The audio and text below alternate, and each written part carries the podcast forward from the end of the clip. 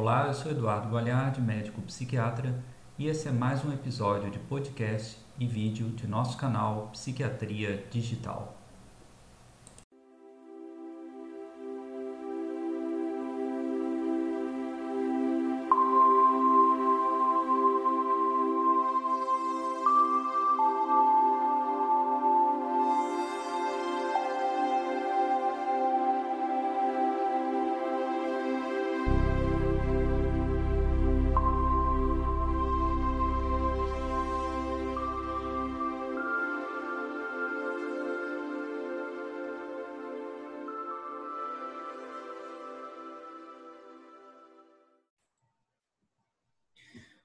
Meus amigos, essa noite nós vamos conversar com essa figura que está aqui ao meu lado, Dr. Augusto da Fonseca, médico psiquiatra. O Augusto foi diretor clínico, proprietário do Hospital São Marcos, em Cascavel, no oeste do Paraná, durante muitos anos. Ele vai contar um pouco da sua história. Mas a nossa conversa dessa noite é muito especial porque o Augusto foi o cara que em 1997, vou repetir, 1997, quando ninguém pedia pizza pelo celular, quando ninguém fazia reserva de hotel, de passagem aérea pelo celular, quando ninguém se conectava pela internet para coisa alguma, a não ser por acesso discado e, enfim, as pessoas pouco usavam ainda né, a web e o Augusto criou em 1997 o prontuário eletrônico no Hospital São Marcos, fazendo história, a história da psiquiatria digital. Sim, a psiquiatria digital tem história no Brasil e a gente tem que resgatar, né, essa contribuição do colega, que foi realmente de um pioneirismo, que foi de uma criatividade enorme. Então, a nossa conversa dessa noite vai ser em torno desse prontuário, que despertou muitas resistências na época. Eu trabalhava no hospital, Augusto se lembra muito bem disso, né? E, e aí, enfim, a gente tem muitas histórias para a gente conversar a respeito desse prontuário. Aspectos técnicos, inclusive, o Augusto não tem nenhuma formação em informática que eu saiba, mas é um cara que se dedicou a isso, estudou, formou uma equipe, trabalhou em cima. Hoje ele seria uma startup, né? Mas na época ele não era uma startup, na época ele era apenas o Dr. Augusto, muito conhecido na região, no estado do Paraná inteiro, conhecido na Federação Brasileira de Hospitais pelo seu pioneirismo. Ele vai contar aqui algumas histórias muito até engraçadas a, a respeito de, da adoção dessas novas tecnologias no hospital. Então, queria dar as boas-vindas para o nosso convidado. Fico muito feliz de estar fazendo essa entrevista nessa noite. É, presto uma homenagem né, ao colega e, enfim, e informa vocês que sim, a psiquiatria digital no Brasil tem história e essa história tem um nome, tem um nome marcado do Dr. Augusto. Boa noite, Augusto. Tudo bom? Você? Boa noite. É um prazer e uma honra estar aqui. Eu espero que todos tirem bastante proveito, porque não dá mais para a gente viver sem estar em meio digital. Inclusive, nós estamos agora em meio digital, dentro dessa, desse confinamento da pandemia, mas uh, o acesso remoto às informações, e o, e próprio prontuário do paciente é uma questão até de segurança, até devida para o paciente. Você pode atender uma emergência de um paciente que você conhece, mesmo não estando na cabeceira do leito do paciente. É muito prático. Então, eu convido a todos para que é, adira a essa, essa, tecnologia na área médica, porque é, é uma é tecnologia que, por último, chegou na, hora, na, na área médica. Né? Sim. E, geralmente, o pessoal mais das ciências exatas é mais afeito a essas questões de informática do que o pessoal das ciências humanas e biológicas. Uhum. Então, pessoal, eu vou compartilhar com vocês, a partir desse momento, a, a tela do prontuário do hospital, tá? para que vocês vejam como foi né, é, concebido. E nós vamos discutir passo a passo, né? são alguns slides que nós temos, e vamos conversar informalmente, né? tá? sobre, sobre os aspectos todos técnicos que o Augusto é, criou com relação a esse prontuário. Então, aqui nós estamos compartilhando. Essa era, esse é o logo, né, Augusto, do prontuário eletrônico, do Softos, né, que você criou. Mas vamos lá. Comece pra, contando para a gente, por favor, como é que você teve a ideia, né, de 1997, de criar um prontuário eletrônico no hospital que ia muito bem, é, o que, que você, o que, que, te motivou na época? Né? Eu me lembro que você é, criticava muito a, a, conduta de alguns médicos do hospital, a forma como o hospital também estava é, concebido na época. Eu sei que tem toda uma história aí bastante é, densa né, a respeito mas eu não quero nem lindrar ninguém, nem te constranger, mas é, eu acho que é, é, muito importante você colocar também as suas motivações, né? porque você assumiu a, a, a esse hospital em determinada época, você fez uma série de transformações, uma série de mudanças estruturais no hospital, na é verdade, e que depois culminaram com a adoção das tecnologias. Né? Então, foi todo um percurso bastante coerente, eu diria, né? É, que muito pouca gente na época também valorizava, muito pouca gente na época reconhecia, porque havia um discurso, e de certo modo ainda há, né, de que os hospitais psiquiátricos são, enfim, sala do inferno, eles não podem existir de hipótese nenhuma, que é um verdadeiro absurdo, e que o que tem que existir é um ambulatório, é um centro de atenção psicossocial, e a gente sabe hoje em dia que tudo isso pode existir, deve existir, é perfeitamente bem-vindo no sistema de saúde. Eu mesmo já trabalhei em várias estruturas dessas, de ambulatórios públicos, em CAPS, etc. Mas também o leito hospitalar em psiquiatria é fundamental. Né? O hospital tem que existir. Nós temos um certo grupo de pacientes, um certo eh, percentual de pacientes que vai para uma internação, irá inevitavelmente para uma internação, precisará de um, de um cuidado hospitalar. E se nós não tivermos leitos em hospital, é, a coisa fica complicada. E o Hospital São Marcos, que você dirigia, era um hospital é, muito qualificado né, para atender as pessoas. Atendia, inclusive, pessoas que vinham do interior do Paraguai, do Mato Grosso do Sul, né, que migravam ali para aquela região oeste do Paraná, né? Então, eu sei que existe toda uma história, né, coerente nesse sentido. Eu queria que você falasse um pouquinho para os nossos amigos sobre isso. O que, que te motivou e como é que foi esse percurso? Eu vou tentar ser conciso, porque Sim. Essa, essa história demoraria é uma semana sem parar. A história é muito antiga. De fato, existia na época, e até hoje ainda existem, péssimos serviços hospitalares psiquiátricos no Brasil que atraíram a, a pecha de manicômios. E existiam mesmo péssimos hospitais.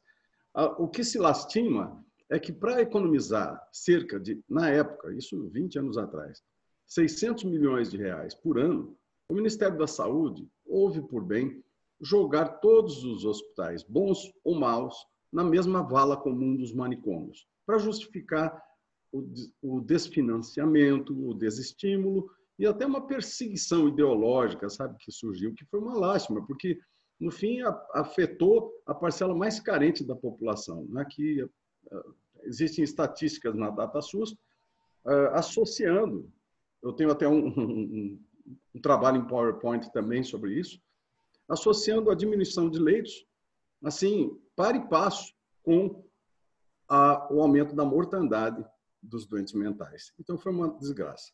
Eu quero começar, mas a gente já estava diferenciado, né? inclusive contando com a sua presença na equipe, que também qualificava muito a equipe. Nós tínhamos um diferencial de qualidade, preocupação e tudo, uma série de reformas. E a última foi a reforma do, dos meios de comunicação e de registro clínico dentro do hospital. Eu quero começar pelo desenho que deve estar na tela de todos, que é uma tela, é, um, é uma, é uma cruz tradicional vermelha que simboliza os serviços hospitalares, né? E ela é formada por uns quadradinhos que caem do céu e vão formando a cruz. O que é isso? São dados né, que a gente tem sobre o paciente. Então, essa foi a, o logotipo veio com essa inspiração da gente unir os dados que a gente tem do paciente de várias fontes para que a gente possa construir uma visão mais realista, mais racional e com isso construir o diagnóstico. Essa foi a ideia do prontuário eletrônico, que permite que você tenha, em primeiro lugar, inviolabilidade. Eu já assisti prontuários sendo reescritos porque tinha um erro grave na conduta médica e houve um, um, um dano ao paciente por conta dessa, desse erro grave. Resultado, houve um processo enorme no hospital, que eu não preciso citar o nome, enfim, já até fechou. O, o médico também, não, não preciso citar o nome, não há necessidade, não é nada personalista que eu quero trazer. Mas Aí o pessoal ajeitou o prontuário para tentar acomodar a situação, para isentar o, o colega de, de, culpa ou a enfermagem, enfim. Essas coisas são absurdas. Um, um registro clínico, um registro médico, ele não pode ser deletável e nem adulterável, ele tem que ser indelével, né, para usar as expressões eh, mais mas Augusto, você na época, você já tinha essa concepção? Porque a gente, isso aí, eu me lembro perfeitamente que você falando disso na época era, era aramaico, era grego, né, para nós, colegas médicos. Eram questões que a gente olhava, ouvia você falar isso e a gente pensava assim, mas será? Augusto está exagerando, né? É isso que Mas eu acho isso... Interessante, né? Da onde você, você já estava com essas concepções na época? Você já vinha com essa análise, com essa, essa percepção, então, do funcionamento do hospital, dos dados dos pacientes. Você já tinha tudo isso, então, bastante elaborado, né? Olha, eu, na verdade, eu tinha alguma experiência como médico psiquiatra clínico em ambiente hospitalar, mas eu não investia nessa área. Eu investia, como era de minha obrigação, como diretor também administrativo do hospital, em fazer com que o hospital sobrevivesse no meio da crise financeira de SUS, etc. E tal, na época, desde a época do INAMPS, muito antigo. Então, eu acabei fazendo uma pós-graduação em gestão empresarial na Fundação Getúlio Vargas, e aí é que a gente traz os conhecimentos básicos, não necessariamente de informática, mas de gestão, de como, como se faz a gestão da informação. Né? Então, tem um ciclozinho assim, básico na, na informação, que é você pegar os dados, né, processar esses dados, por isso se chamava antigamente processamento de dados. Sim. Que o processamento desses dados dentro de uma plataforma transforma os dados numa informação. Está ali uma informação ordenada, né, estruturada. E com essa informação, de posse dessa informação, você consegue extrair dali o, o chamado conhecimento. Perfeito. Com conhecimento, você pode agir com muito mais sabedoria, eu diria, do que você simplesmente ter dados que você sequer os tem de modo ordenado, estruturado e principalmente padronizados. Eu quero citar um exemplo, por exemplo, do benefício da informática. Quando a gente foi fazer uma pesquisa, logo que a gente desenvolveu o software de pesquisa do, do do, do prontuário eletrônico, nós já vamos chegar lá mais à frente, a gente descobriu a pergunta era a seguinte: a gente fez uma consulta ao sistema. Ah, qual é a incidência de esquizofrenia, vamos dizer assim, na, na, na população do oeste do Paraná, é, na faixa etária de tanto a tanto, por cidade? Bom, teve uma cidade aqui no, no oeste do Paraná que se chama Capitão Leone das Marques. Aí apareceram umas 20. É, Cap.L. Marques, Capitão Leone das M, Capitão Leônidas com acento circunflexo, sem acento, enfim, não tinha. Posso não imaginar. Tinha... É, então, é sem padronização. Então, a primeira coisa que tem que se fazer é validar os campos que você vai alimentar para que entre o mesmo dado, entre com o mesmo tipo. Por exemplo, se você quer registrar que o paciente tem dor de cabeça, eu posso chamar de cefaleia, outro pode chamar de migrânia, outro de enxaqueca. A gente tem que padronizar. Olha, é cefaleia. Muito bem. Então, quando você vai entrar lá, o sistema não pode aceitar que você registre a dor de cabeça com outro nome que não seja cefaleia.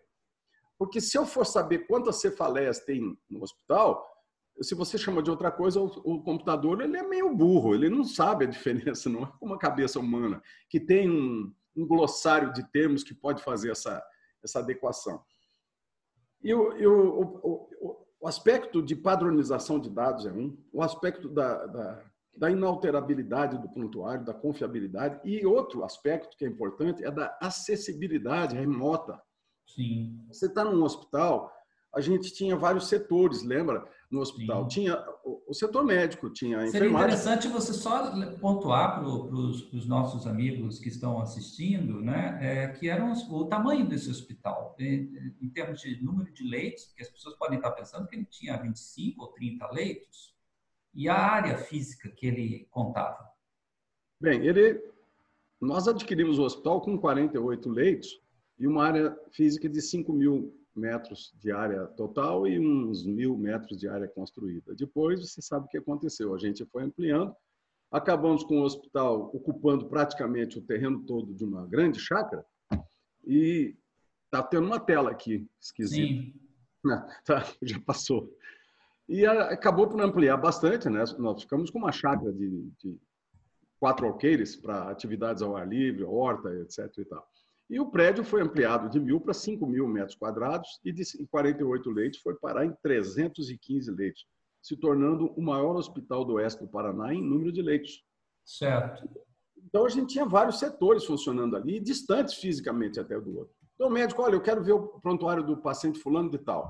Ah, onde será que ele está? Será que ele está na enfermagem, na psicologia, na terapia ocupacional, ou na recreação, ou está na administração por algum motivo? Era um caos.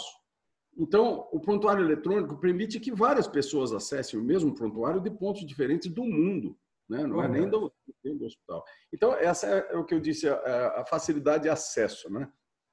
Então, tem, tem várias é, facilidades aí que era bom a gente talvez aí é. a gente olhando as telas a gente facilita. Sim, só mais uma pergunta inicial. É, como foi, você se lembra como foi que você pensou a preparação da equipe para receber esse, esse produto na época? Assim, porque a gente sabe, os especialistas na área de informática destacam isso, né, informática em saúde particularmente, que na introdução de uma nova tecnologia, né, num serviço, seja ele qual for, há, que se dar muita importância, né? Tem que se dar muita importância à preparação da equipe, é, às vezes, é, é, produtos maravilhosos, excelentes, acabam não sendo é, aceitos pela equipe por falta justamente dessa, dessa preparação, né? E assim, eu queria que você falasse rapidamente sobre isso. Como é que foi na época essa preparação da equipe? É, eu me lembro que havia muitas reuniões e a gente tentava entender né, o processo todo, como que seria, o que, que não seria e tudo mais. Mas eu queria que você falasse um pouquinho para o pessoal como é que foi que você pensou isso na época.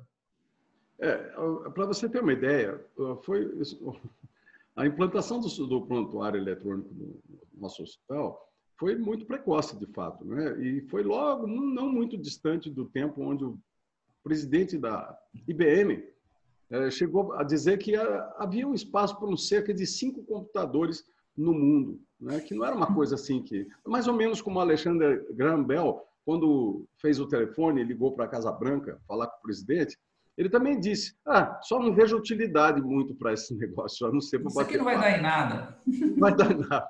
Então é isso. A, a informática foi difícil de ser engolida e de ser digerida, não só pela classe médica, mas pela sociedade de um modo geral. Ela, por sorte, veio o Windows, né, que trouxe a coisa para um aspecto mais amigável. Uhum. Nós, na época, criamos um, um, um consórcio. Eu, eu, simplesmente pus na cabeça que cada um tinha que ter um computador em casa. Na época, isso era uma heresia. Mas já se viu um computador em casa, né? Quem vai ter dinheiro para comprar um computador? Aí nós fizemos um consórcio para que todo funcionário, ou todo membro da equipe técnica tivesse um computador. Eu me lembro que uma das nossas mais antigas funcionárias, uma assistente social muito querida, ela falou: Bom, chegou o fim do meu tempo aqui, eu estou saindo porque eu não sou dessa era do computador. Eu briguei com ela, disse: Nada disso, a senhora não vai sair, não, a senhora vai evoluir. E ela ficou. ficou meio, né?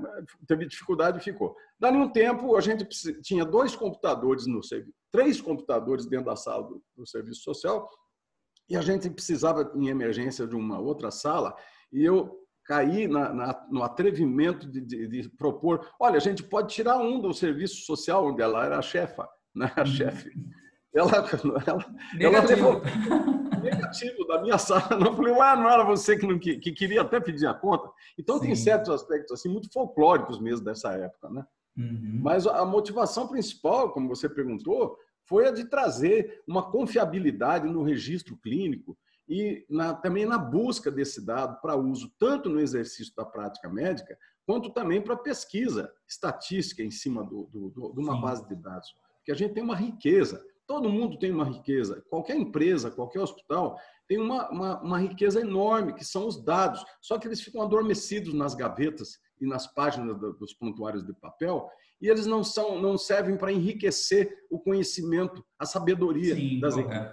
Lembrando que na época não havia, né, assim o conceito que eu saiba, né, não se falava, pelo menos, pelo menos aqui no Brasil, não se falava da medicina participativa, da interatividade, tudo isso, eh, da participação do paciente, que eu quero dizer, né? são aspectos que imagina se a gente tivesse desenvolvido, tivesse ido também por esse caminho, né? Porque o hospital era um hospital que é, tinha uma área aberta, pessoal, gigantesca, uma área verde maravilhosa, né? Onde os pacientes passavam a maior parte do tempo. Os pacientes não ficavam confinados no leito, como se pensa é, que ocorre em todos os hospitais psiquiátricos do mundo. E no hospital do Dr. Augusto, Hospital São Marcos, não era assim. E imagina se, se tudo isso também tivesse né, envolvido esse aspecto né, da interatividade com o paciente, porque na época ninguém tinha celular, ninguém ficava, é, enfim, é, o paciente não acessava né, de casa do, do, por um celular o prontuário do hospital, ou não conversava com o médico ou com o assistente social a partir de um computador de casa. Isso ainda não, isso seria completamente um exercício de futurologia, né, se a gente tivesse feito. Mas eu só estou destacando porque, é, ainda que o prontuário tenha sido concebido e desenvolvido para atender a essa finalidade dos médicos, do gerenciamento das informações, né, ele também tinha todo esse potencial né, de envolver os pacientes, de trazer os pacientes à participação do seu processo de tratamento, né, enfim, e de transformar também a cultura vigente ainda na época, né, muito forte, do, paciente ter que ficar é, contido, do paciente receber é, um eletrochoque ou uma eletroconvulsoterapia. Eu me lembro que você abriu o hospital em todos os aspectos, terminou com, com, com áreas é, onde os pacientes né, não tinham liberdade. Enfim, isso aí é um outro capítulo que não, a gente não tem nem é. tempo para tratar disso hoje, mas eu só estou informando né, aos colegas porque eu acho que é importante fazer um resgate histórico disso. Vamos à primeira tela, então, do nosso prontuário? Isso mesmo. Então, essa é uma tela de abertura, né? O paciente tem um cadastro que é feito na recepção do hospital, onde são feitos os dados dele, a ficha do paciente, né? Normalmente se usava aqueles cardex, né? Que era um, uma fichinha que você colocava numa gaveta em ordem alfabética e aí tinha o número do prontuário e você procurava o prontuário em ordem numérica numa sala com prateleiras enormes. Era uma coisa assim fantástica. Acabou tudo isso aí. Você é, tem uma ficha de cadastro acessível a todo mundo que está na, cuidando do paciente, não precisa ir lá na recepção para saber, olha, eu queria saber de onde é esse paciente, quem é o nome da, da família, enfim. Detalhe, coisa... com uma foto, né? Uma foto do paciente. Foto do paciente foi essencial, porque eu já, eu vou até abrir um parênteses para contar uma história que aconteceu comigo, com um paciente meu. Uhum. Eu, um médico, quando eu, chama, eu trabalhava em Curitiba, um médico da equipe saiu de férias e o diretor, na época, perguntou se eu queria cobrir as férias dele. Ah, tá bem. Então, eu passei a atender os meus pacientes e mais os dele. Interessante, na minha turma de pacientes, tinha um paciente, vamos dizer assim, que ele, na ficha dele estava escrito que ele se chamava José. Mas ele jurava que era, digamos, João. Não, senhor João, o senhor não é João. O senhor é José. Não sou, doutor. Sou João. E a equipe toda convencendo o cara que ele era José, como estava no, no papel, e na verdade ele não era José, ele era o João de fato. A gente só descobriu isso quando eu fui na outra turma de pacientes, mais 40 pacientes que eu tive que atender, e tinha lá um ao contrário, que ele se chamava, ele dizia que se chamava é, João e na verdade era José ou vice-versa, entendeu? Então um estava sendo apelidado do nome do outro e a equipe toda, eles já estavam quase se convencendo que eles não eram o, o José e, e, o João estava se convencendo que ele era José e o José se convencendo que era o João. Resultado, foi só a gente juntar os dois pacientes e, e esclarecer esse, essa troca de prontuário. Tendo a fotografia, você já vê de cara quem é o paciente. Então, você pode, diante do paciente, checar se é o mesmo paciente. Inclusive, é interessante que a enfermagem tem um, um, protocolo de ação chamado cinco certos da enfermagem. Né? Uhum, Eles, assim, primeiro, o paciente certo, o medicamento certo, na dose certa, na hora certa e pela via certa. Né? Para você não, não fazer como aconteceu até lá na nossa cidade, em Cascavel, de aplicar uma sonda, um, um, uma, alimentação parenteral, pela, uma parenteral, não, uma, uma sonda, nas, uma, uma sopa, vamos dizer assim, uma, uma alimentação é, via sonda nasogástrica foi aplicado na veia do paciente. O paciente morreu, sabe? Então tem, tem essas coisas, a via errada, né? E fora às vezes que é dado, é feita uma cirurgia amputa a perna errada do paciente Sim. certo ou a perna certa do paciente errado. Então essas coisas todas são é a base, sabe? Não adianta a gente sofisticar muito as coisas. Sim. Os erros, a maior parte dos erros médicos estão na base da informação, é uma coisa muito simples. Então, essa, essa tela tem todos os dados do paciente, nascimento, profissão, endereço, enfim, e, é, com facilidade. Augusto, o que, que eu destacaria aqui também é que, é, se a gente pensar, isso tudo foi concebido, volto a dizer, em 1997. E essa tela, ainda assim, é uma tela clean, Hoje nós temos prontuários eletrônicos com recursos bastante sofisticados que não conseguem é, entender o que é uma tela clean. Né? Então, assim, aqui a gente não tem tanta poluição visual, a gente tem aqui uma estética própria da época, né? É, era assim que se fazia, era assim que se conseguia fazer, mas de qualquer maneira o que eu quero destacar é isso, que é, a gente poderia ter aqui uma tela muito mais poluída, muito mais cheia de botões, muito mais Sim. cheia de dificuldades, né? E, e dando uma experiência é, para o usuário muito ruim. E aqui a gente está vendo que a tela é razoavelmente limpa, né? considerando a época em que ela foi concebida. Né? E tem realmente muitas informações concentradas, né? informações cadastrais do paciente bastante bem concentradas e vocês notam que em seguida ocorrem as abas né, de internamento, avaliação inicial, evolução, medicação psiquiátrica, medicação clínica do paciente e os documentos anexados. Nós vamos passar por tudo isso, né? Mas podemos passar adiante daí? Claro, eu quero só fazer uma ressalva. Vejam que tem uma fotografia ali, né? Sim não é de um paciente, só para que fique claro. É ah, ok. Perfeito. Que autorizou, enfim, que fosse usada a imagem dele. Isso é uma simulação. Isso, esse paciente aí não existe. Né? Uhum. São nomes fictícios para evitar aí uhum. a invasão da privacidade. Aqui então, nós estamos na aba do internamento, né? Que permite, então, aqui está escrito embaixo, permite consultar internações anteriores, realizar novas e checar a disponibilidade de leitos no hospital. Isso, exato. Esse é um problema mais da recepção, né? não é o médico que opera isso.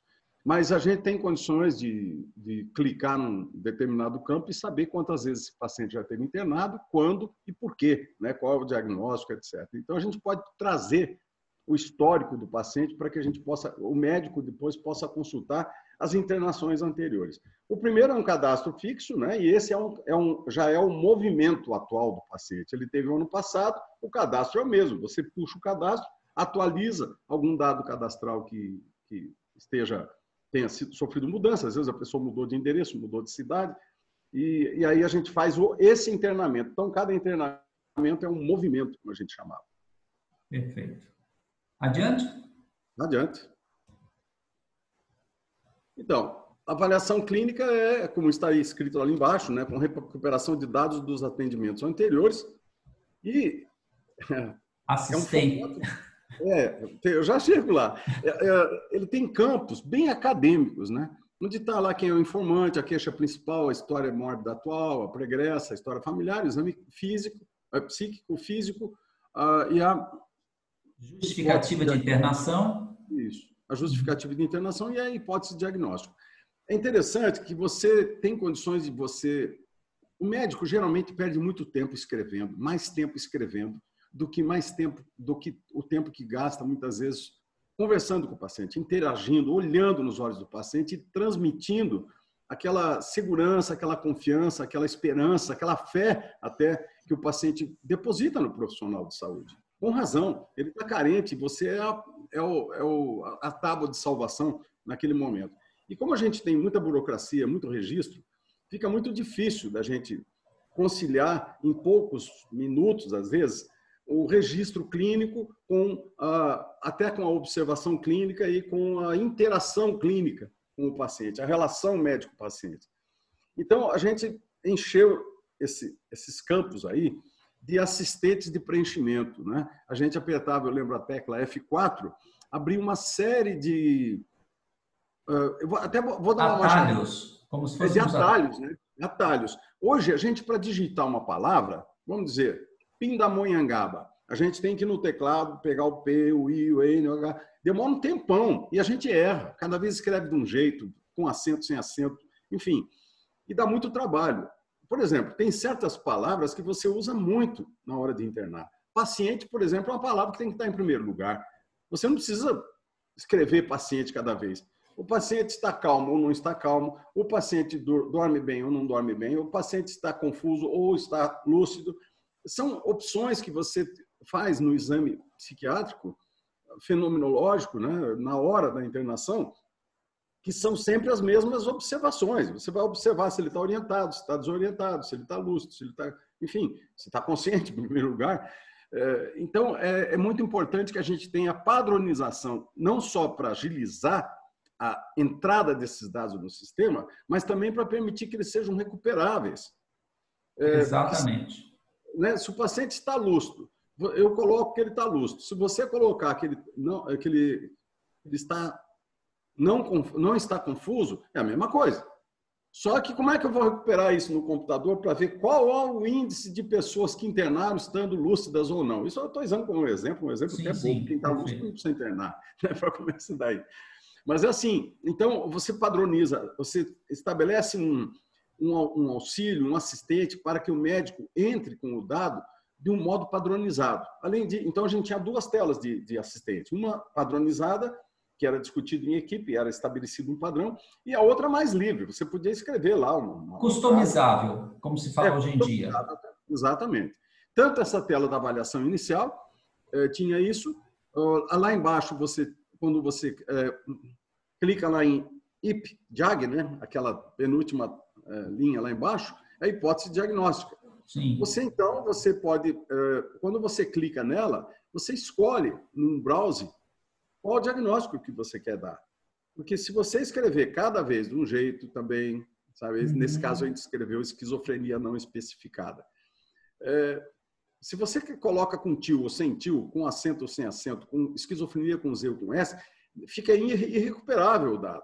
Então, Sim. nós temos já a CID-10 estava implantada aqui. Do mesmo modo que na tela anterior, lá, na primeira tela de cadastro, aquela história do município, o capitão Leão das Marques, que tinha dezenas de grafias diferentes, a gente trouxe o, o, o banco de dados do CEP, cadastro, é, Código de Endereçamento Postal.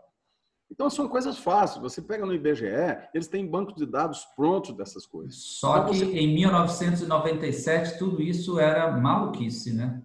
Era maluquice. A gente conseguiu o CEP, porque o Correio já tinha CEP fazia tempo. Né? E a CID-10 a gente não tinha, num, vamos dizer, num formato eletrônico que pudesse ser importado. A gente teve que digitar o CID-10. Imagina, olha só.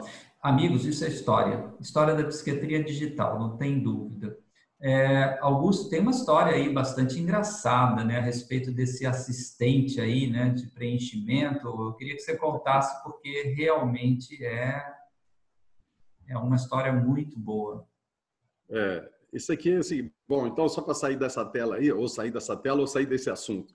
É, é, daí mesmo, já sai o laudo que é encaminhado para o convênio ou para o, o SUS, enfim, porque senão o médico tinha que fazer um retrabalho. Ele tinha que escrever tudo isso no prontuário do paciente e depois repetir toda essa história no laudo para justificar a internação para o convênio. Ah, sim, e tinha o laudo de internação involuntária e compulsória, né? Também, né? Exatamente. Né? É. Uhum. Involuntária já, já tinha um sistema, ela já emitia uma, uma informação ao Ministério Público, à Defensoria Pública, no caso de, de internações involuntárias, né?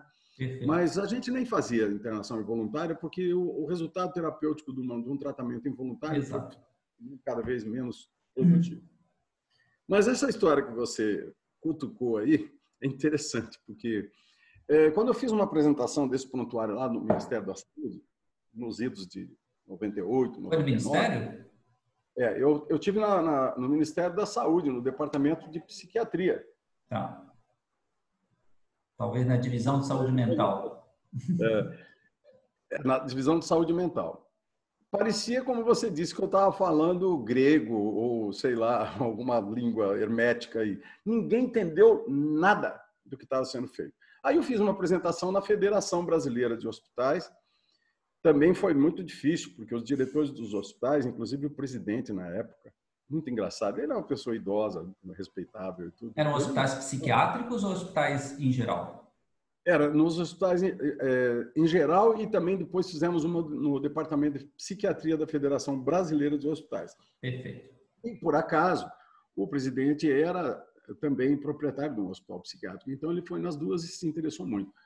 Aí nós falamos sobre esse assistente de preenchimento, né, que permite que você é, abra uma, uma, lista, um browser, né, onde tem as opções. É muito comum isso, você pegar e escolher lá qual a cidade tal. É, você escolhe primeiro o país, Brasil, depois escolhe Paraná. Daí escolhe, dentro do Paraná só aparece a cidade do Paraná. Aí você escolhe a cidade, com, em ordem alfabética, etc. E o assistente de preenchimento, ele também era, a gente chamava o assistente de preenchimento através da, da tecla F4, e quando eu disse isso, ele me perguntou: mas escuta, não é antiético ter um assistente dentro da consulta médica, na presença do paciente, que é uma situação particular? Foi muito engraçado. Eu tive que explicar para ele que esse assistente não era de carne e osso, né? Ele era feito de bits de computador. Ele não levava, não fofocava nada e não levava mal coisa nenhuma. Então, são coisas mesmo do folclore da informatização em saúde mental. Com certeza, com certeza. Essas e muitas outras você escutou. Vamos é. adiante? Sim. A, a próxima tela é a tela de evolução. Traz os mesmos assistentes de preenchimento pessoais ou os institucionais, né? Tem um vocabulário padrão e tem o texto livre. É, permite que você agende as intercorrências e programas especiais. Você filtra por setor e estabelece, por exemplo, o médico, quando atende o paciente, ele pode é, configurar qual o grau de risco daquele paciente para participar de determinadas atividades. Por exemplo, um paciente que está com risco de fuga, que está confuso, ele não pode ficar em atividades externas. Ele não pode trabalhar, por exemplo, na, na, na horta, que é um ambiente muito aberto. O paciente que está com risco de agressão não pode sequer ajudar a servir os, a, a, a arrumar as mesas do refeitório, que são atividades é, muito, muito interessantes, são terapia ocupacional, praxiterapia, que entretém o paciente, ele se sente mais. É, ou Não é seja, é você, você é, está falando da, do famoso plano de cuidados ou plano terapêutico individualizado, como o pessoal Isso. chama hoje em dia nos centros é. de atenção psicossocial. Mas o detalhe é que o que você está colocando aqui é que já em 1997 havia a possibilidade, então, nesse prontuário, né, só destacando esse aspecto técnico, né, mas que também não é só técnico, é uma coisa que diz respeito à, à própria maneira de abordar eh, a recuperação do paciente num, num, determinado ambiente, seja ele hospitalar ou seja num CAPS. É, o que, que eu quero enfatizar? É que havia a possibilidade de que determinadas condições do paciente impossibilitavam pelo programa, pelo sistema, dele participar de algumas atividades e outras eram liberadas para ele. Não ficava no achismo, que eu quero dizer. né? Não ficava assim ao Deus dará. Era uma condição objetivamente assinalada pelo psiquiatra, né? É, registrada eletronicamente e que é, o sistema se encarregava já de, de estabelecer as atividades para as quais aquele paciente, então, tinha permissão, estava liberado para fazer, e as, as, as atividades ou áreas do hospital que ele não poderia estar participando, né? Claro que tudo isso é, pode ser customizável, né? Você pode editar, né? Enfim, dar maior grau, menor grau de liberdade, disso, daquilo outro. Tudo isso, esse processo pode ser discutido na equipe, né? Mas o que é interessante é que o sistema já tinha isso concebido. É, é um sistema que automatizava a triagem do paciente, vamos dizer assim, para as comissões de atividades, né? Exatamente. Porque você usou uma expressão interessante. A, ah, você usou ah, objetivamente, né? Existe muita subjetividade. Tem médico que é mais tolerante, tem médico que é mais ah, restritivo, não é? Então ficava uma coisa assim, cada paciente tinha uma, uma conduta, o médico liberava, ah, eu queria ir para a comissão de, de recepção de pacientes novos, por exemplo. Sim. Só que é um paciente que estava com dificuldade para manter higiene, tinha que ficar cuidando dele para que ele tivesse higiene, ou é um paciente que podia ficar agressivo, esse era um paciente que não podia. Mas o médico, na hora, não tinha condições, ou não tinha uma, um, uh, um substrato, não tinha um protocolo para ele tomar Exato. essa decisão. Exatamente. Então, a gente configurava os limites, esses que você falou, em reunião clínica. Olha, os pacientes que estão assim, podem ir quais comissões? Tal, tal, tal, tal. A gente alimentou isso no sistema o médico não precisava se preocupar. Ao ele fazer a consulta, Sim. parametrizava isso com o próprio assistente de preenchimento e o sistema emitia um crachá da cor adequada. Tinha crachá verde, amarelo e vermelho. Né? Perfeitamente. E tudo isso poderia ser intercambiável, tudo isso poderia ser alterado caso a equipe decidisse que aquele parâmetro não, não condizia mais, não tinha mais sentido, isso tudo poderia ser alterado. Agora, um aspecto importante que você passou rapidamente é que a equipe, eu me lembro bem que a equipe, antes desse processo todo existir, ela levava muito tempo para discutir quem que podia, quem que não podia, certo? Essas discussões são intermináveis e ainda é essa a realidade nos centros de atenção psicossocial. Herdaram um pouco essa, essa, esse problema, esse pequeno problema dos hospitais, das equipes né, de saúde mental, que se reúnem e durante horas e horas e horas, com uma pilha de 20 prontuários ou 30 prontuários, conseguem, ao final de horas, discutir dois, três, quatro casos. E aí aquela pilha vai se acumulando.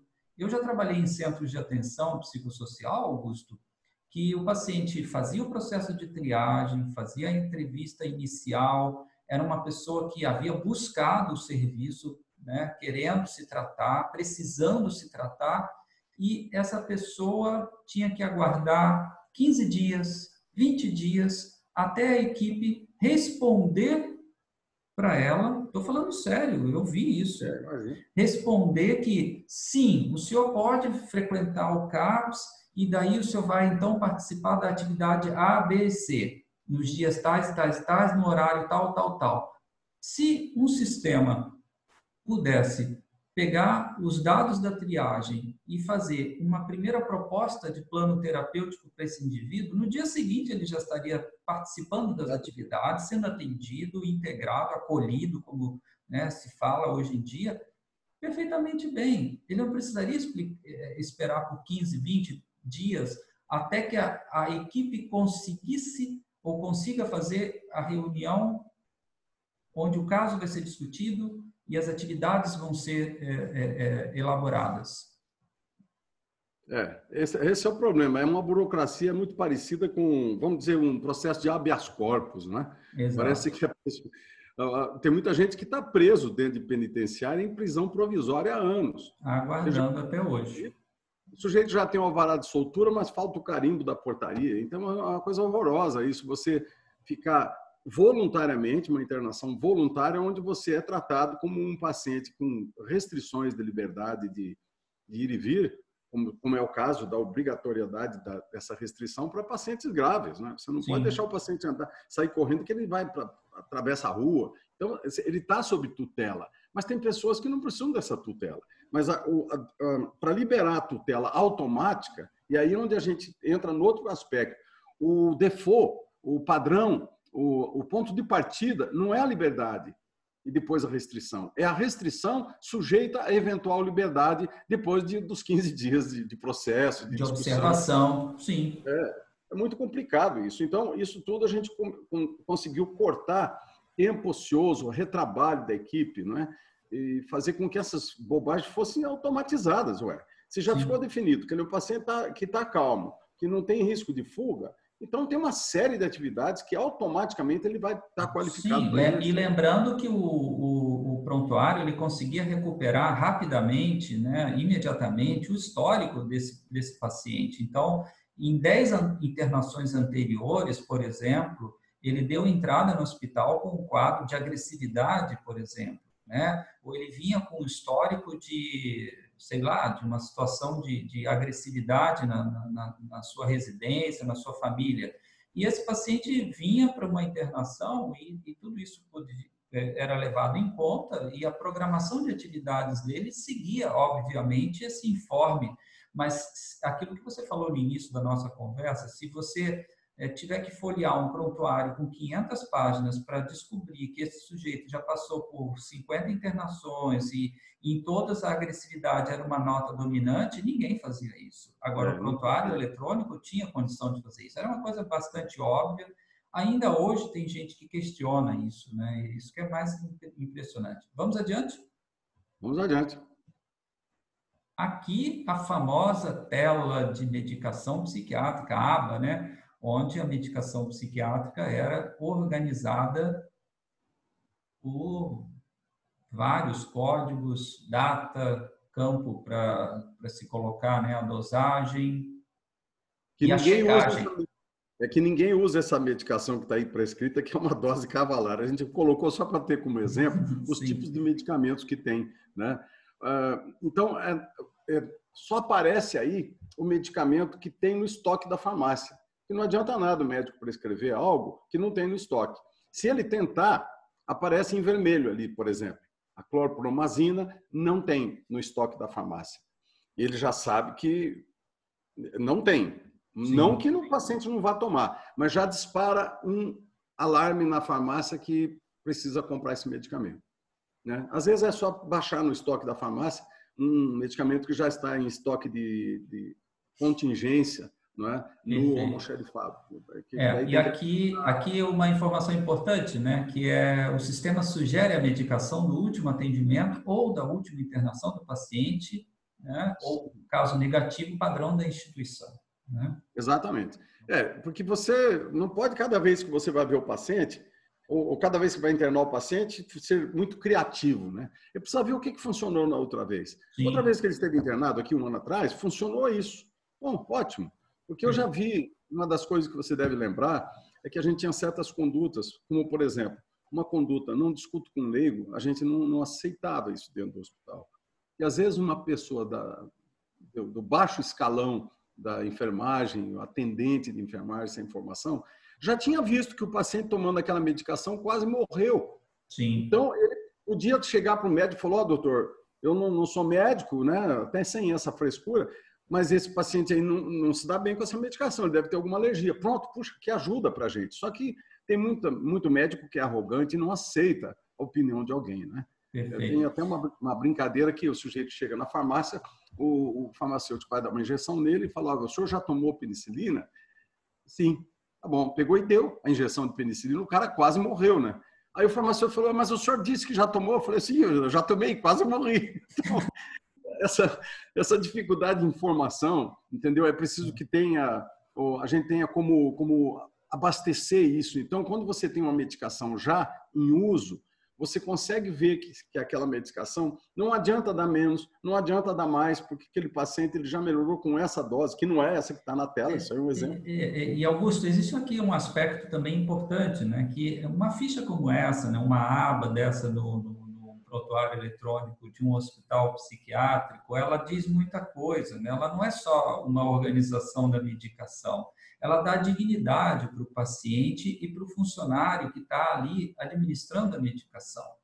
Porque eu me lembro muito bem né, de outros hospitais que eu trabalhei ou que eu tive condição, oportunidade de visitar, de conhecer, é, onde isso, a medicação era anotada de uma forma absolutamente caótica, desorganizada, em qualquer um papel que estava pendurado né, no prontuário, prestes a, a cair fora do prontuário. Então, isso representa, fala muito a respeito da dignidade que a instituição está dando né, para aquelas pessoas que estão envolvidas né, com aquele momento da medicação. Né? Eu queria voltar. Né? Oi? a confiabilidade né, do, do, do que o médico prescreve, ele tem um longo caminho até chegar no paciente. O médico prescreve, aquela medicação é separada pela enfermagem, está sujeita a um monte de erro. Depois ela vai para a enfermagem, está sujeita a uma série de, de, de erros de qual paciente, qual o medicamento, qual a hora certa, qual a via certa e qual a dose certa. Então, quando você prescrevia um medicamento no prontuário eletrônico, automaticamente essa informação já ia para a farmácia a farmácia já estava lá separando o medicamento, nem saiu do consultório, já estava sendo separada a medicação dele na farmácia. E já a farmácia já mandava para a enfermagem. A enfermagem não precisava nem conversar, recebia só os pacotinhos, né, com dose unitária, como era chamado, e abriu o prontuário do paciente, a mesma informação que tinha o médico no consultório, tinha a farmacêutica na farmácia e a enfermagem no posto de enfermagem. Então fica uma, uma coisa só. O nome disso é dignidade e respeito. Augusto, a, a, gente esqueceu de tocar num ponto que eu acho um, um aspecto que eu acho bastante curioso na, na, tela anterior da evolução, que eu me lembro que você criou um mecanismo é, que vamos vamos colocar aqui né, de uma forma bem clara, né? Os médicos até um determinado momento do hospital eles algumas alguns profissionais isso ocorria em alguns hospitais em vários hospitais país afora a evolução do paciente não era feita né, num período é, razoável, vamos dizer assim. Né? Então, nós encontrávamos facilmente pacientes que estavam sem uma evolução médica, né? eles estavam internados e não estavam com uma evolução médica feita há 10, 15, 20 dias, correto? Exato. E eu me lembro que você criou um mecanismo né, nessa, nessa aba aí da evolução que é, obrigou ou obrigava os médicos psiquiatras da equipe a evoluírem os pacientes todos num prazo máximo de X dias. Explica para os nossos amigos como é que você fez isso. Existia um prazo mínimo determinado pelo próprio Ministério da Saúde, que era uma evolução semanal. Para pacientes crônicos, uma evolução a cada dois ou três dias, não me lembro bem, para pacientes agudos. A gente configurou isso no sistema de modo que automaticamente, porque às vezes o médico não faz isso, não é porque por má vontade, pela desinformação e pelo trânsito dessa informação, às vezes ele não era convidado, vamos dizer, não era levado a ele. O prontuário paciente, não chegava até a mesa dele, vamos dizer assim. Exato, é, o prontuário e o paciente, né? É. Acompanhado do paciente.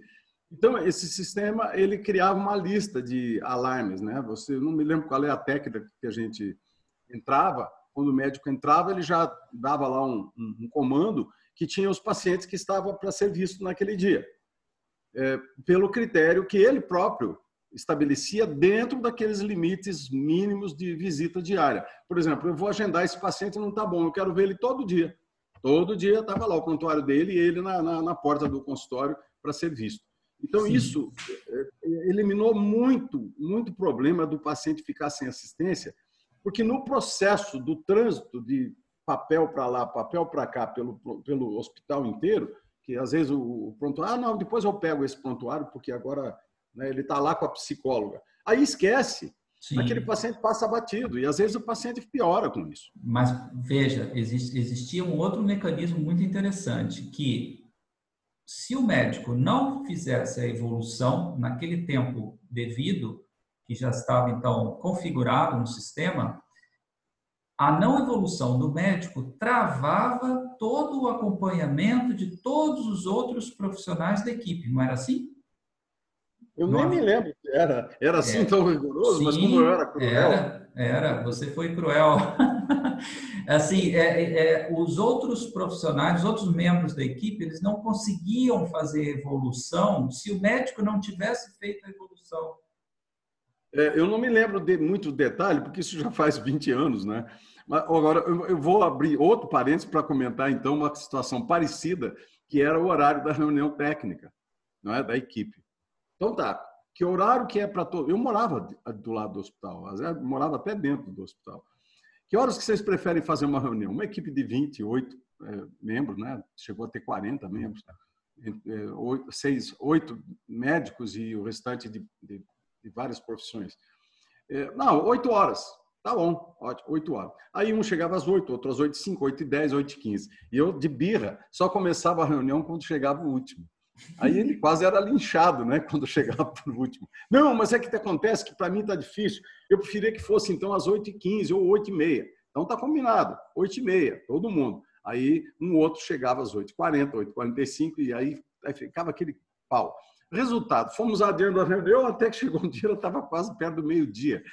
Pô, mas agora não dá, atrapalha o almoço. Falei, então vamos voltar para as oito.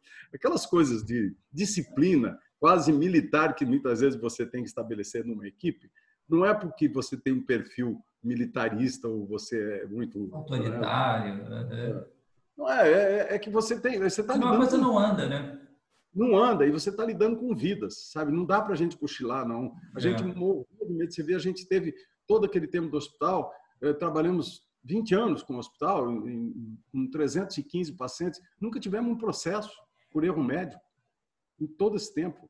Por quê? Porque as coisas andavam, né? Então podia até paciente passar mal, a gente removia para outro hospital, mas não ficava ninguém abandonado. Não só porque a equipe era boa, a equipe muito boa a gente tinha, mas pela informação. Às vezes um excelente médico ele ele ele ele perde um paciente ou perde a condição de, de atuar como um bom médico porque a informação, o trânsito da informação não ajuda. Ele gerencia, gerencia mal a informação, né? Que é um aspecto Exato. que os médicos não atentam, né? Porque grande parte do nosso trabalho é gerenciamento de informação. Gerenciamento de informação. Vamos essa, é a tela que, essa é a tela que gera aquela triagem para o paciente, né? Exato.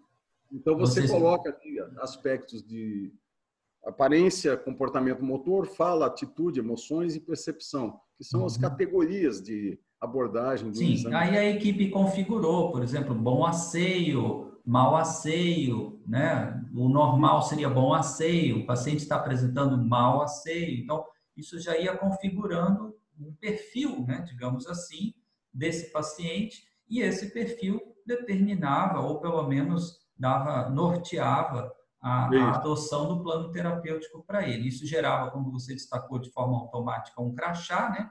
Com as atividades possíveis para o paciente, segundo critérios pré-definidos pela equipe. Né? Está lá o cor verde do crachá, não é verde porque ele pode fazer o que ele quer.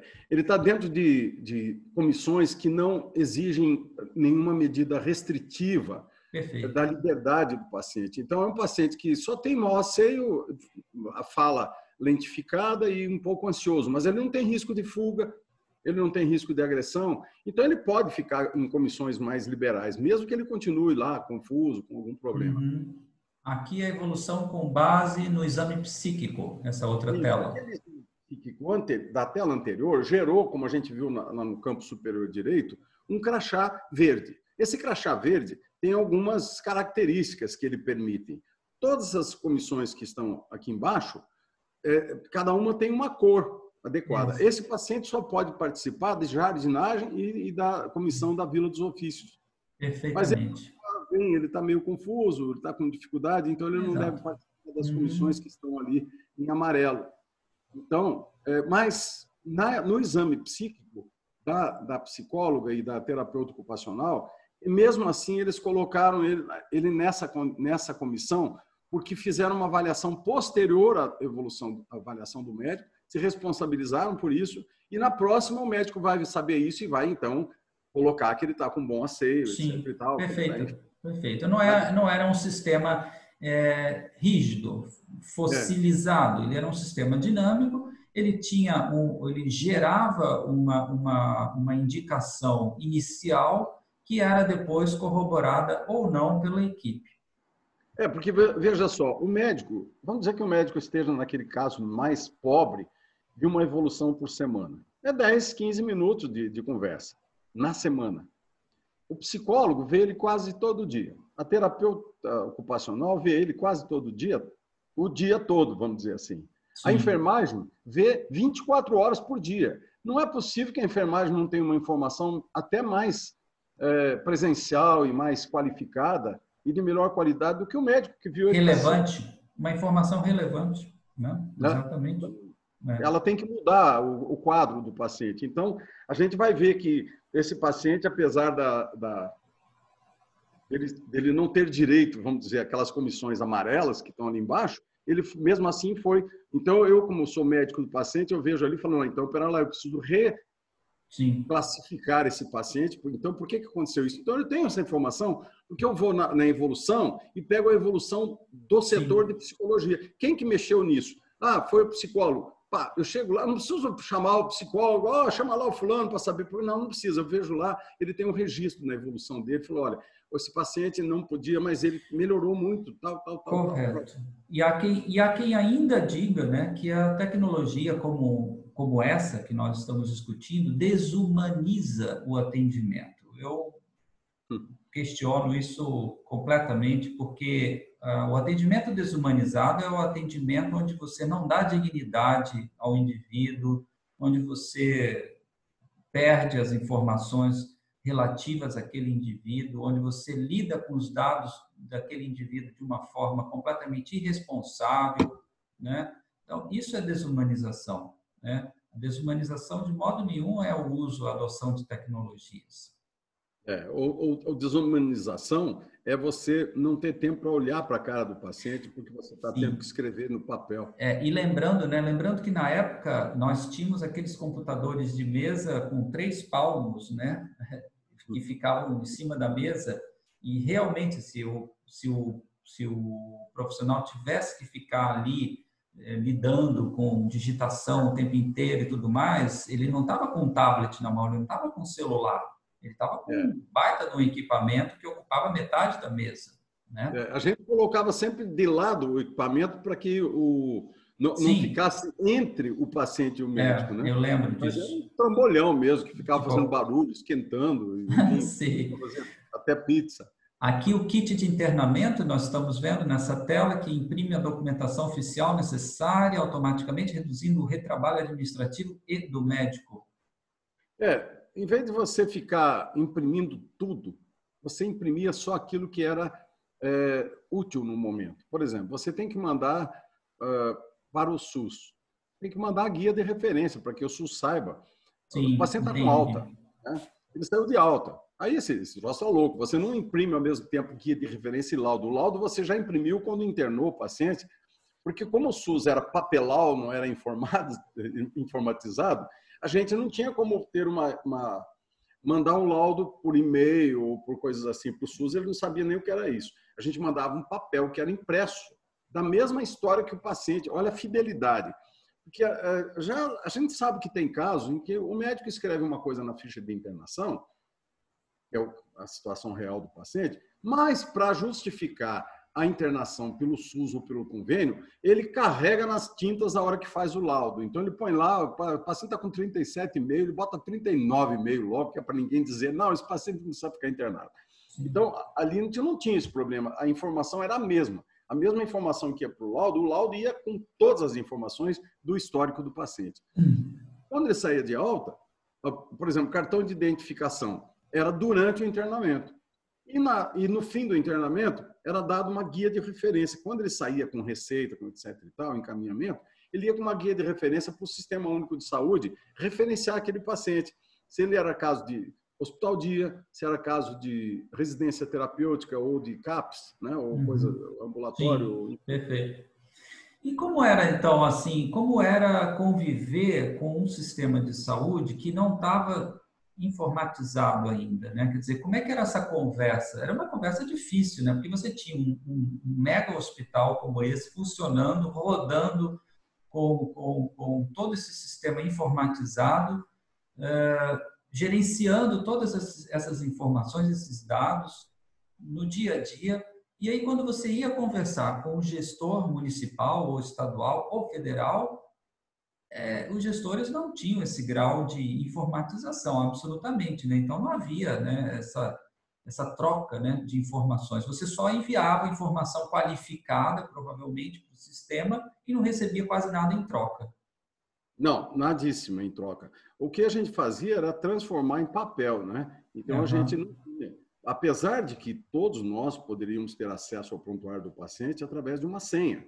O próprio auditor, vamos dizer, o fiscal do SUS ou um auditor poderia perfeitamente acessar a ficha do paciente para ver.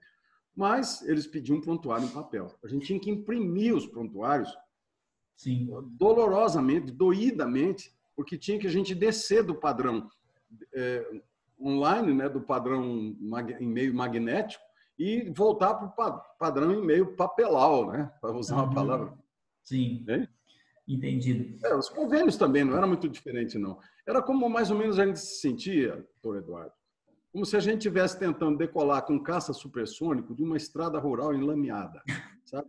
Era uma coisa horrorosa. Assim, nem, não fale mais disso para mim, que isso me traz uma recordação negra. É, mas deixa eu te perguntar uh, uh, mais um, um aspecto. É, eu me lembro que o hospital era seguidamente, repetidamente vistoriado, visitado, seja por uma autoridade municipal, estadual ou federal, aquelas classificações intermináveis né, do sistema.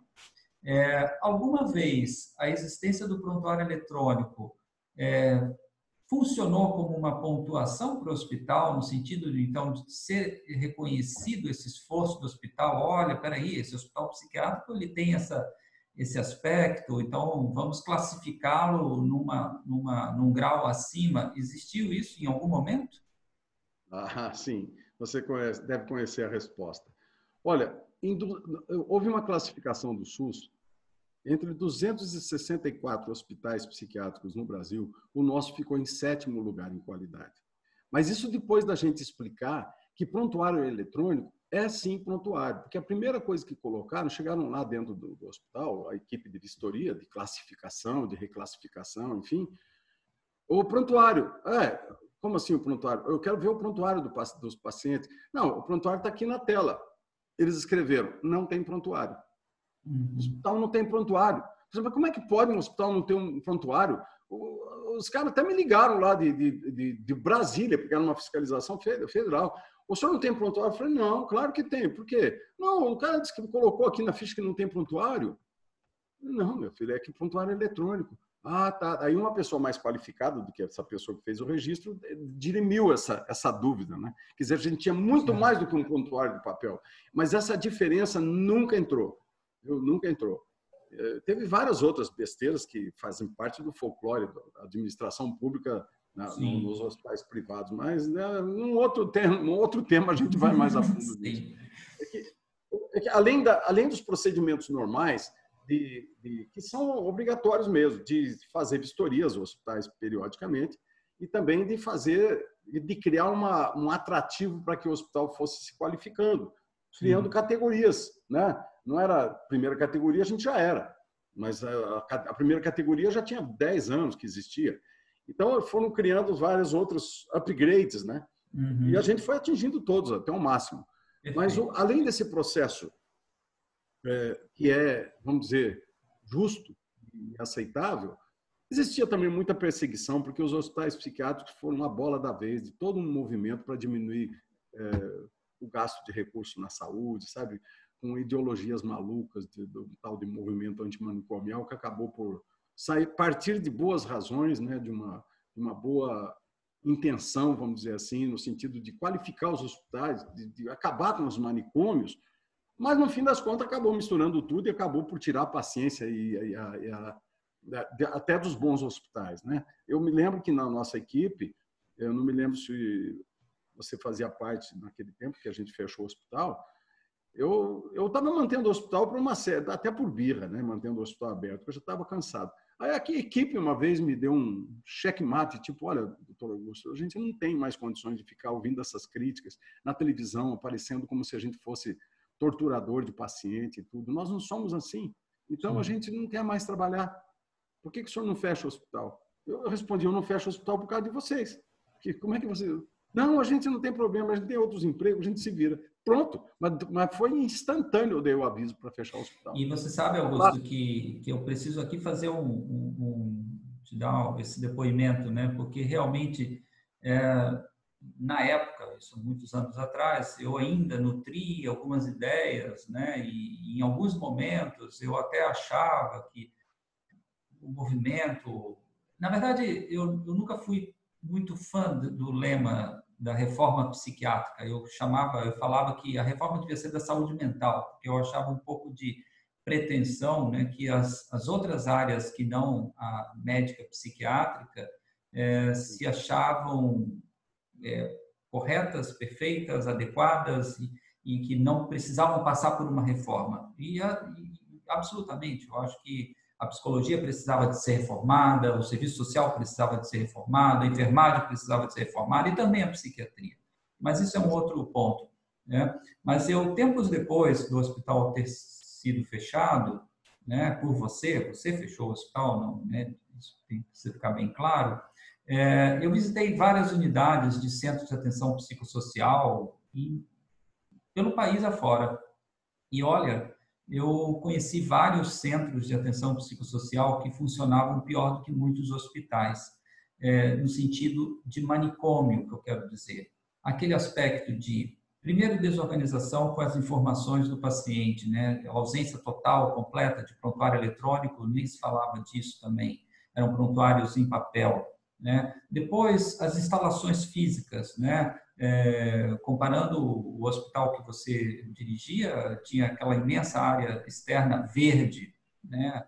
É, e 99,9% dos centros de atenção que eu, que eu visitava é, não tinham nenhuma área, eram casas é, minúsculas, onde dezenas de pessoas se amontoavam para serem atendidas, enfim, casas adaptadas para funcionarem como CAPs. É, outro, outra visão que eu, que eu vi várias né, vezes, é, pacientes fazendo fila para pegar uma medicação numa janelinha, num corredor. Aquilo que criticavam no hospital psiquiátrico, né, aqueles aspectos manicomiais, né, eles foram reproduzidos infinitamente em vários centros abertos onde o paciente tudo bem, não dormia ele voltava para casa, era um serviço aberto, parabéns, muito bom. Mas vários aspectos manicomiais estavam ali presentes e as equipes não enxergando isso, que era mais impressionante, né? As equipes achando ali que estavam fazendo um trabalho diferenciado, né? Então, assim, eu acho que, que e tem um aspecto também que depois eu, eu, eu, eu nessa área da, da, da, informática em saúde, eu aprendi que a introdução de tecnologias, ela sempre levanta resistência, porque ela revela é, o trabalho ruim da equipe, né? Quando a equipe é, ad, adota realmente tecnologias no funcionamento do serviço, o trabalho muda, o trabalho se torna transparente, o trabalho ruim é, fica bastante é, evidente, pode ser corrigido, né, pode ser alterado, e aí as coisas começam a mudar. Então, as equipes, às vezes, é, resistem muito à introdução de tecnologias, porque as tecnologias representam a chegada da transparência. Né? Eu acho que isso daí é uma coisa que eu observei em muitos serviços. Aqui... Por isso, porque você veja, o, o método mais comum e se proteger de eventual reclamação sobre a conduta médica ou profissional de um modo geral, é você escrever as coisas com um garrancho que nem você mais entende, né? Sim. Então correto. ninguém pode dizer que eu escrevi errado, pois ninguém está conseguindo nem ler. Agora, uhum. quando você, mas não, essa é a mais usada, mas não é a melhor. A melhor forma de, do, do médico se proteger, vamos dizer de processos por erro médico, é ele ter qualificação profissional para não cometer erro médico, em primeiro lugar. Segundo lugar, ter uma boa relação com o paciente, ter um registro clínico, um, um prontuário eletrônico bem claro, bem registrado, que se o paciente, mesmo com todo esse registro é, bem é, fiel da conduta correta do médico, ele, infelizmente, evoluir mal, o médico está coberto, a equipe está coberta. Mas, infelizmente, o pessoal tem medo de que o registro clínico possa falar contra ele. Não, ele é o teu melhor instrumento de, de garantia da, do teu direito de Sim. defesa diante de um processo de fiscalização ou de uma ação judicial. Isso é uhum. é difícil de entender. Aqui, Augusto, eu gostaria de mostrar rapidamente a ferramenta de pesquisa clínica, né, de pesquisa científica, melhor dizendo, né, que você desenvolveu. Então, configurável pelo usuário, retorna rapidamente consultas de parâmetros estruturados e ou de textos livres em infinitas combinações possíveis a partir de dados dos prontuários. Né? Aquilo que você falou no início da nossa conversa, né? a possibilidade infinita, o potencial né, que esse prontuário tinha já em 97, 1997, para que ah, se fizesse pesquisa. Né? É, época... Isso foi desenvolvido no ano seguinte, na verdade, né? foi em 98. Mesmo assim, é bem antigo, né? bem precoce. Na verdade, esse nome é meio pretencioso, doutor Eduardo. Ferramenta de pesquisa científica. Não é ferramenta de pesquisa científica, é ferramenta de pesquisa estatística em dados. Né? Não ah. fizemos laboratório, nem estudo randomizado, nem nada. Não é isso. Mas a gente tem lá dentro já uma, uma, uma, uma quantidade de dados tão grande que você permite que você tenha um conhecimento muito próximo do que, do que você está fazendo. Você consegue entender para onde que as coisas estão caminhando. Então, esse, essa tela aí, você faz uma pesquisa é, escolhendo cada um daqueles parâmetros ali, né? Você quer por prontuário entre tem coisas que são absurdas. O que você vai querer saber no prontuário de número 2 mil a 3 mil? Mas ele permite também. Uhum. O nome, que comece com A, entendeu? Sim. Você lembra Sim. o nome do paciente? Você quer um prontuário que comece com A, parece que era Alberto, mas não sei do que. Então você puxa esse dado. Mas o principal aí é, por exemplo, você pegar na faixa de idade entre 25 e 35, como está ali, idade, entre aí são os operadores, né? Os, os operadores booleanos, né? É, mais do que, menos do que, entre, uhum. entre é, enfim, começa com entre 25 e 35 anos. E Sim. que o sexo seja igual a M, masculino. Uhum. Então você vai ter uma puxada e aí você pode pedir ali por, por essa tela só tem esses dois para não vai, vai vir milhares de pessoas. Sim, você correto. vai ser você vai personalizar a tua consulta. Eu quero que o diagnóstico seja do, é, por exemplo, a CID tem capítulos, né? O F é da psiquiatria, né? Mas você pode Lá dentro você tem o F de número tal a tal, é uma determinada grupo diagnóstico. Então você fala, eu quero que tenha um, um grupo diagnóstico, eu não me lembro bem da, assim quais são os grupos, mas você entre 040 e 050, que ali dentro estão, digamos, as esquizofrenias, não sei, eu não me lembro mais desses capítulos, faz muito tempo que a gente não lida com isso. Sim. Então você consegue, e a gente fez várias dessas consultas, a gente descobriu, por exemplo, até houve uma, uma uma observação até jocosa na, numa reunião de equipe, que a gente descobriu que as mulheres é, entram mais em quadro depressivo do que os homens. E os homens têm mais casos de alcoolismo. A gente pegou isso nos nossos prontuários. Claro, isso é uma coisa que todo mundo sabe, mas é para ver como a fidelidade do, do, dado te dá isso. Sim. Até a gente brincou na equipe e falou assim: bom, será que os homens bebem, bebem porque as mulheres estão, são depressivas ou as mulheres são depressivas porque os homens bebem? Uma forma até de fixar esse conhecimento que a gente adquiriu. Né? A gente uhum. percebeu, por exemplo, que esquizofrenia paranoide, é, né, paranoia e psicose esquizofrênica, paranoide, o nome que veio mais moderno, é mais comum em pessoas de uma determinada ordem religiosa que mexe muito com a questão da visão, do, do espírito, enfim. Então, é, em compensação, essas pessoas têm muito pouco caso de alcoolismo. E se é uma coisa que as igrejas, principalmente evangélicas, proíbem, é o cigarro, o álcool, etc. E tal. Não então, todas. Algumas é, liberam. Não todas. Uhum. Mas, enfim, a gente foi, foi observando que existia uma relação entre cultura e patologia mental, né? Sim. entre sexo e patologia mental. É, toda, toda, toda sorte de combinação né, de análise podia ser feita. Né? Exatamente. Então a gente podia filtrar. Eu quero ver, é, até raça dá para ver, né? Sim. E detalhes, amigos, né? Um, detalhe para os nossos amigos entenderem é que é, estávamos na região oeste do Paraná, no interior, quase fronteira com o Paraguai, né? Nós não estávamos em São Paulo, nós não estávamos no Rio de Janeiro, né? nem em Brasília. Então, esse, esse contexto também é muito importante, porque dá a devida dimensão do pioneirismo de tudo isso. Né? Em 1997, 98, quando ninguém trabalhava dessa forma dentro de um hospital psiquiátrico. Aqui, exemplo de pesquisa extraída né, do prontuário, várias possibilidades, né, como você já destacou. E o que, que é isso? É um senso de ocupação do hospital. Perfeito. É. Esse senso, a obrigação nossa era fornecer para o SUS é, o número de internações do dia, o número de altas, a média de permanência por sexo. A gente fez muito mais do que isso. A gente fez, eles que analisem o que eles quiserem, mas a gente pode fazer é, tirado automaticamente. Imagine você preencher um negócio desse todo dia, Sim. na mão, pegando Não posso imaginar. É, é Como é que os outros hospitais faziam, Augusto? Sem um prontuário, sem um sistema? Faziam só o mínimo. Informavam quantos pacientes tinham internado por sexo, quanto tinham dado alta e, com base nisso, no número de altas dividido... Dava uma pedalada. Uma pedalada. Era um negócio assim que não servia para nada. Era uma informação muito pobre, né?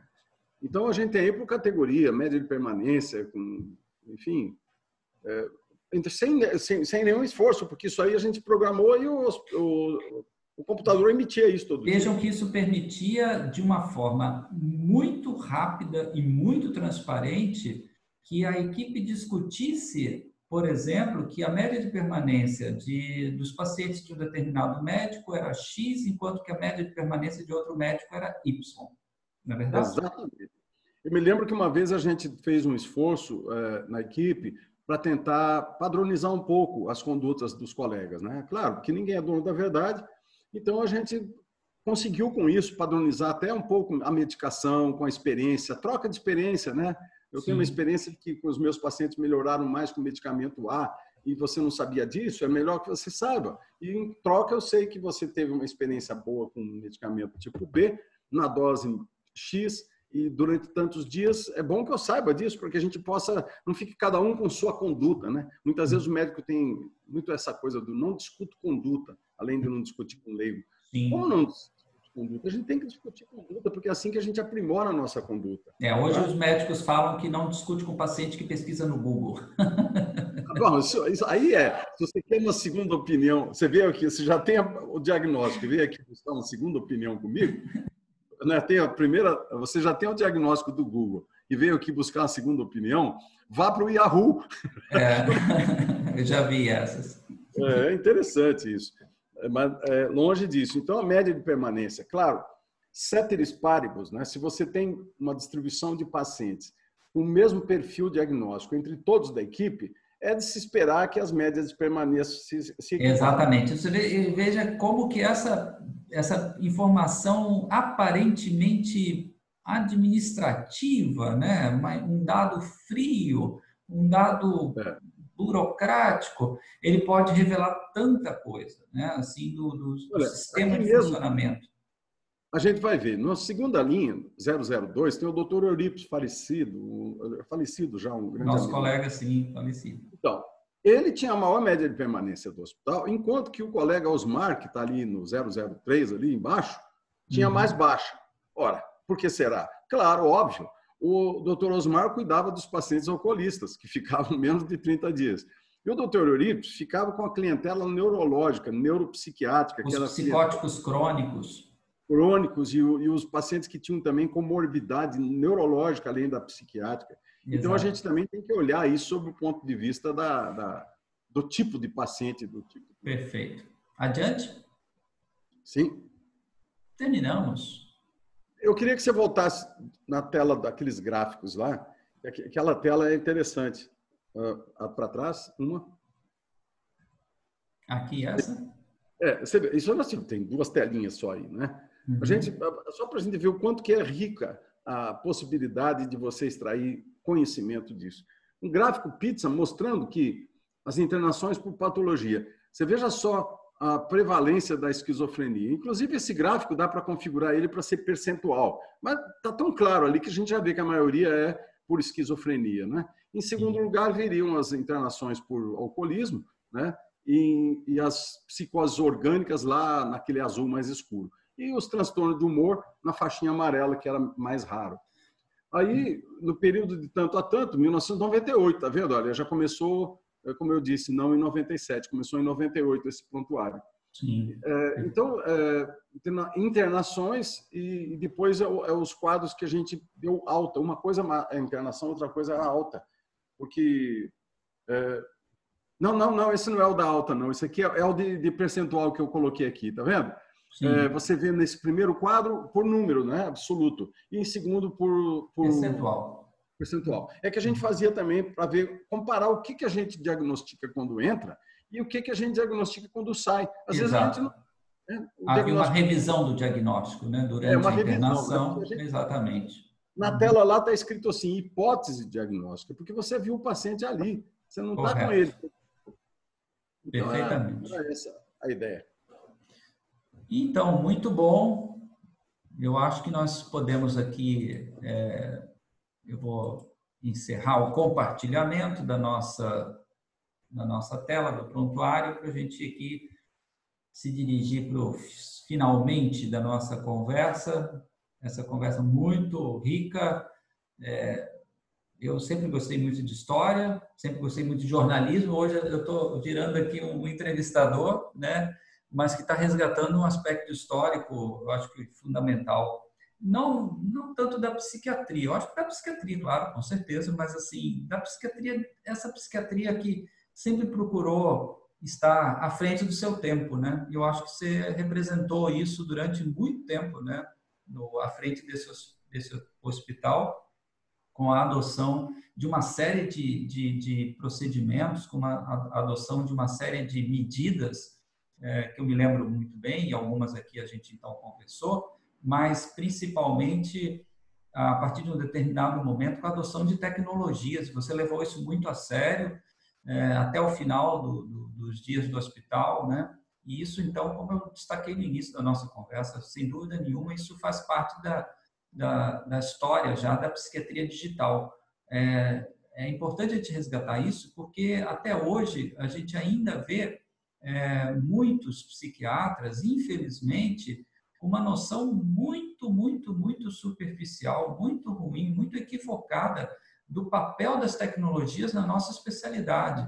E é importante salientar que a psiquiatria, é, nos países adiantados, nos países desenvolvidos, é uma brincadeira, né? Quer dizer, a adoção das tecnologias é, pelo, pela psiquiatria nos Estados Unidos, no Canadá, nos países europeus, nós estamos 10 anos, pelo menos, atrasados. Né? A telepsiquiatria, que é praticada é, de uma forma muito intensa em diversos países, nós não temos nenhuma experiência de uso com a telepsiquiatria. Então, é lamentável que, a, a, do ponto de vista da especialidade, ainda existam muitas opiniões, muitas visões antiquadas.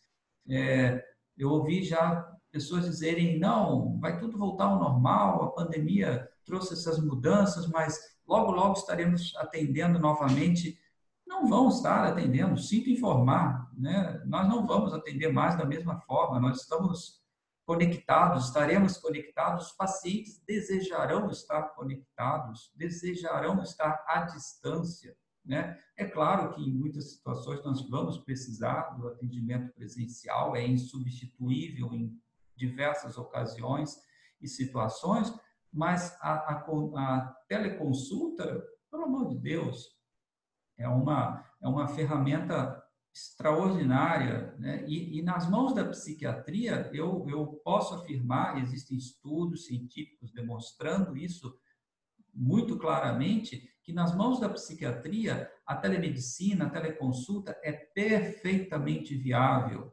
Ela talvez seja a especialidade onde melhor se aplique a consulta à distância, a teleconsulta, a telemedicina. Não é nem talvez, eu acho que é a que mais se aplica. É, eu estou sendo aqui generoso, cuidadoso com as palavras, mas com certeza, né, na verdade, é, porque nós não precisamos de dispositivos, de ferramentas que outras especialidades precisam acoplar à teleconsulta.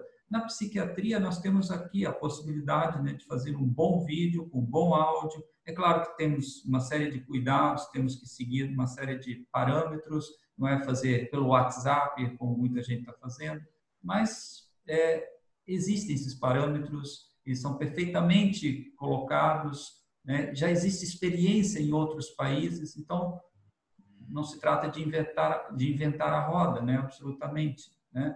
Então, é isso. Eu queria agradecer muito a tua, a tua generosidade, a tua paciência de falar né, de uma de algo que já se passou há tantos anos, que custou tanto para você fazer, mas eu acho que era importante né, a gente resgatar tudo isso e render uma, uma homenagem também a um, a um pioneiro né, da, da introdução das tecnologias na saúde mental. É, até para te informar que o, o, o, Psiquiatria Digital, que é o nome que eu adotei no blog, no canal do YouTube, ele tem um subtítulo que eu coloquei, o esperado encontro da saúde mental com as novas tecnologias. Né? Eu esperava e espero esse encontro há muito tempo, né? Então, eu acho que você tem um capítulo nesse nesse grande livro que está sendo escrito. Ok, eu queria agradecer, eu também fiquei muito honrado e eu acho que você também se inclui como pioneiro, que você também sofreu as agruras do lançamento desse pontuário no começo, né? E também Sim. padecemos junto né, todo esse período. Mas depois foi prazeroso e foi gratificante tudo isso. E pode contar conosco para qualquer eh, situação, nós estamos às ordens. Perfeito. Muito obrigado, então, Augusto. Tudo de bom. Prazer em falar contigo novamente, tá? E é isso. Um grande abraço e até uma próxima oportunidade. Sempre quiser conversar com a gente no Psiquiatria Digital, você é bem-vindo, tá bom? Ok, muito obrigado. Da mesma forma, disponha.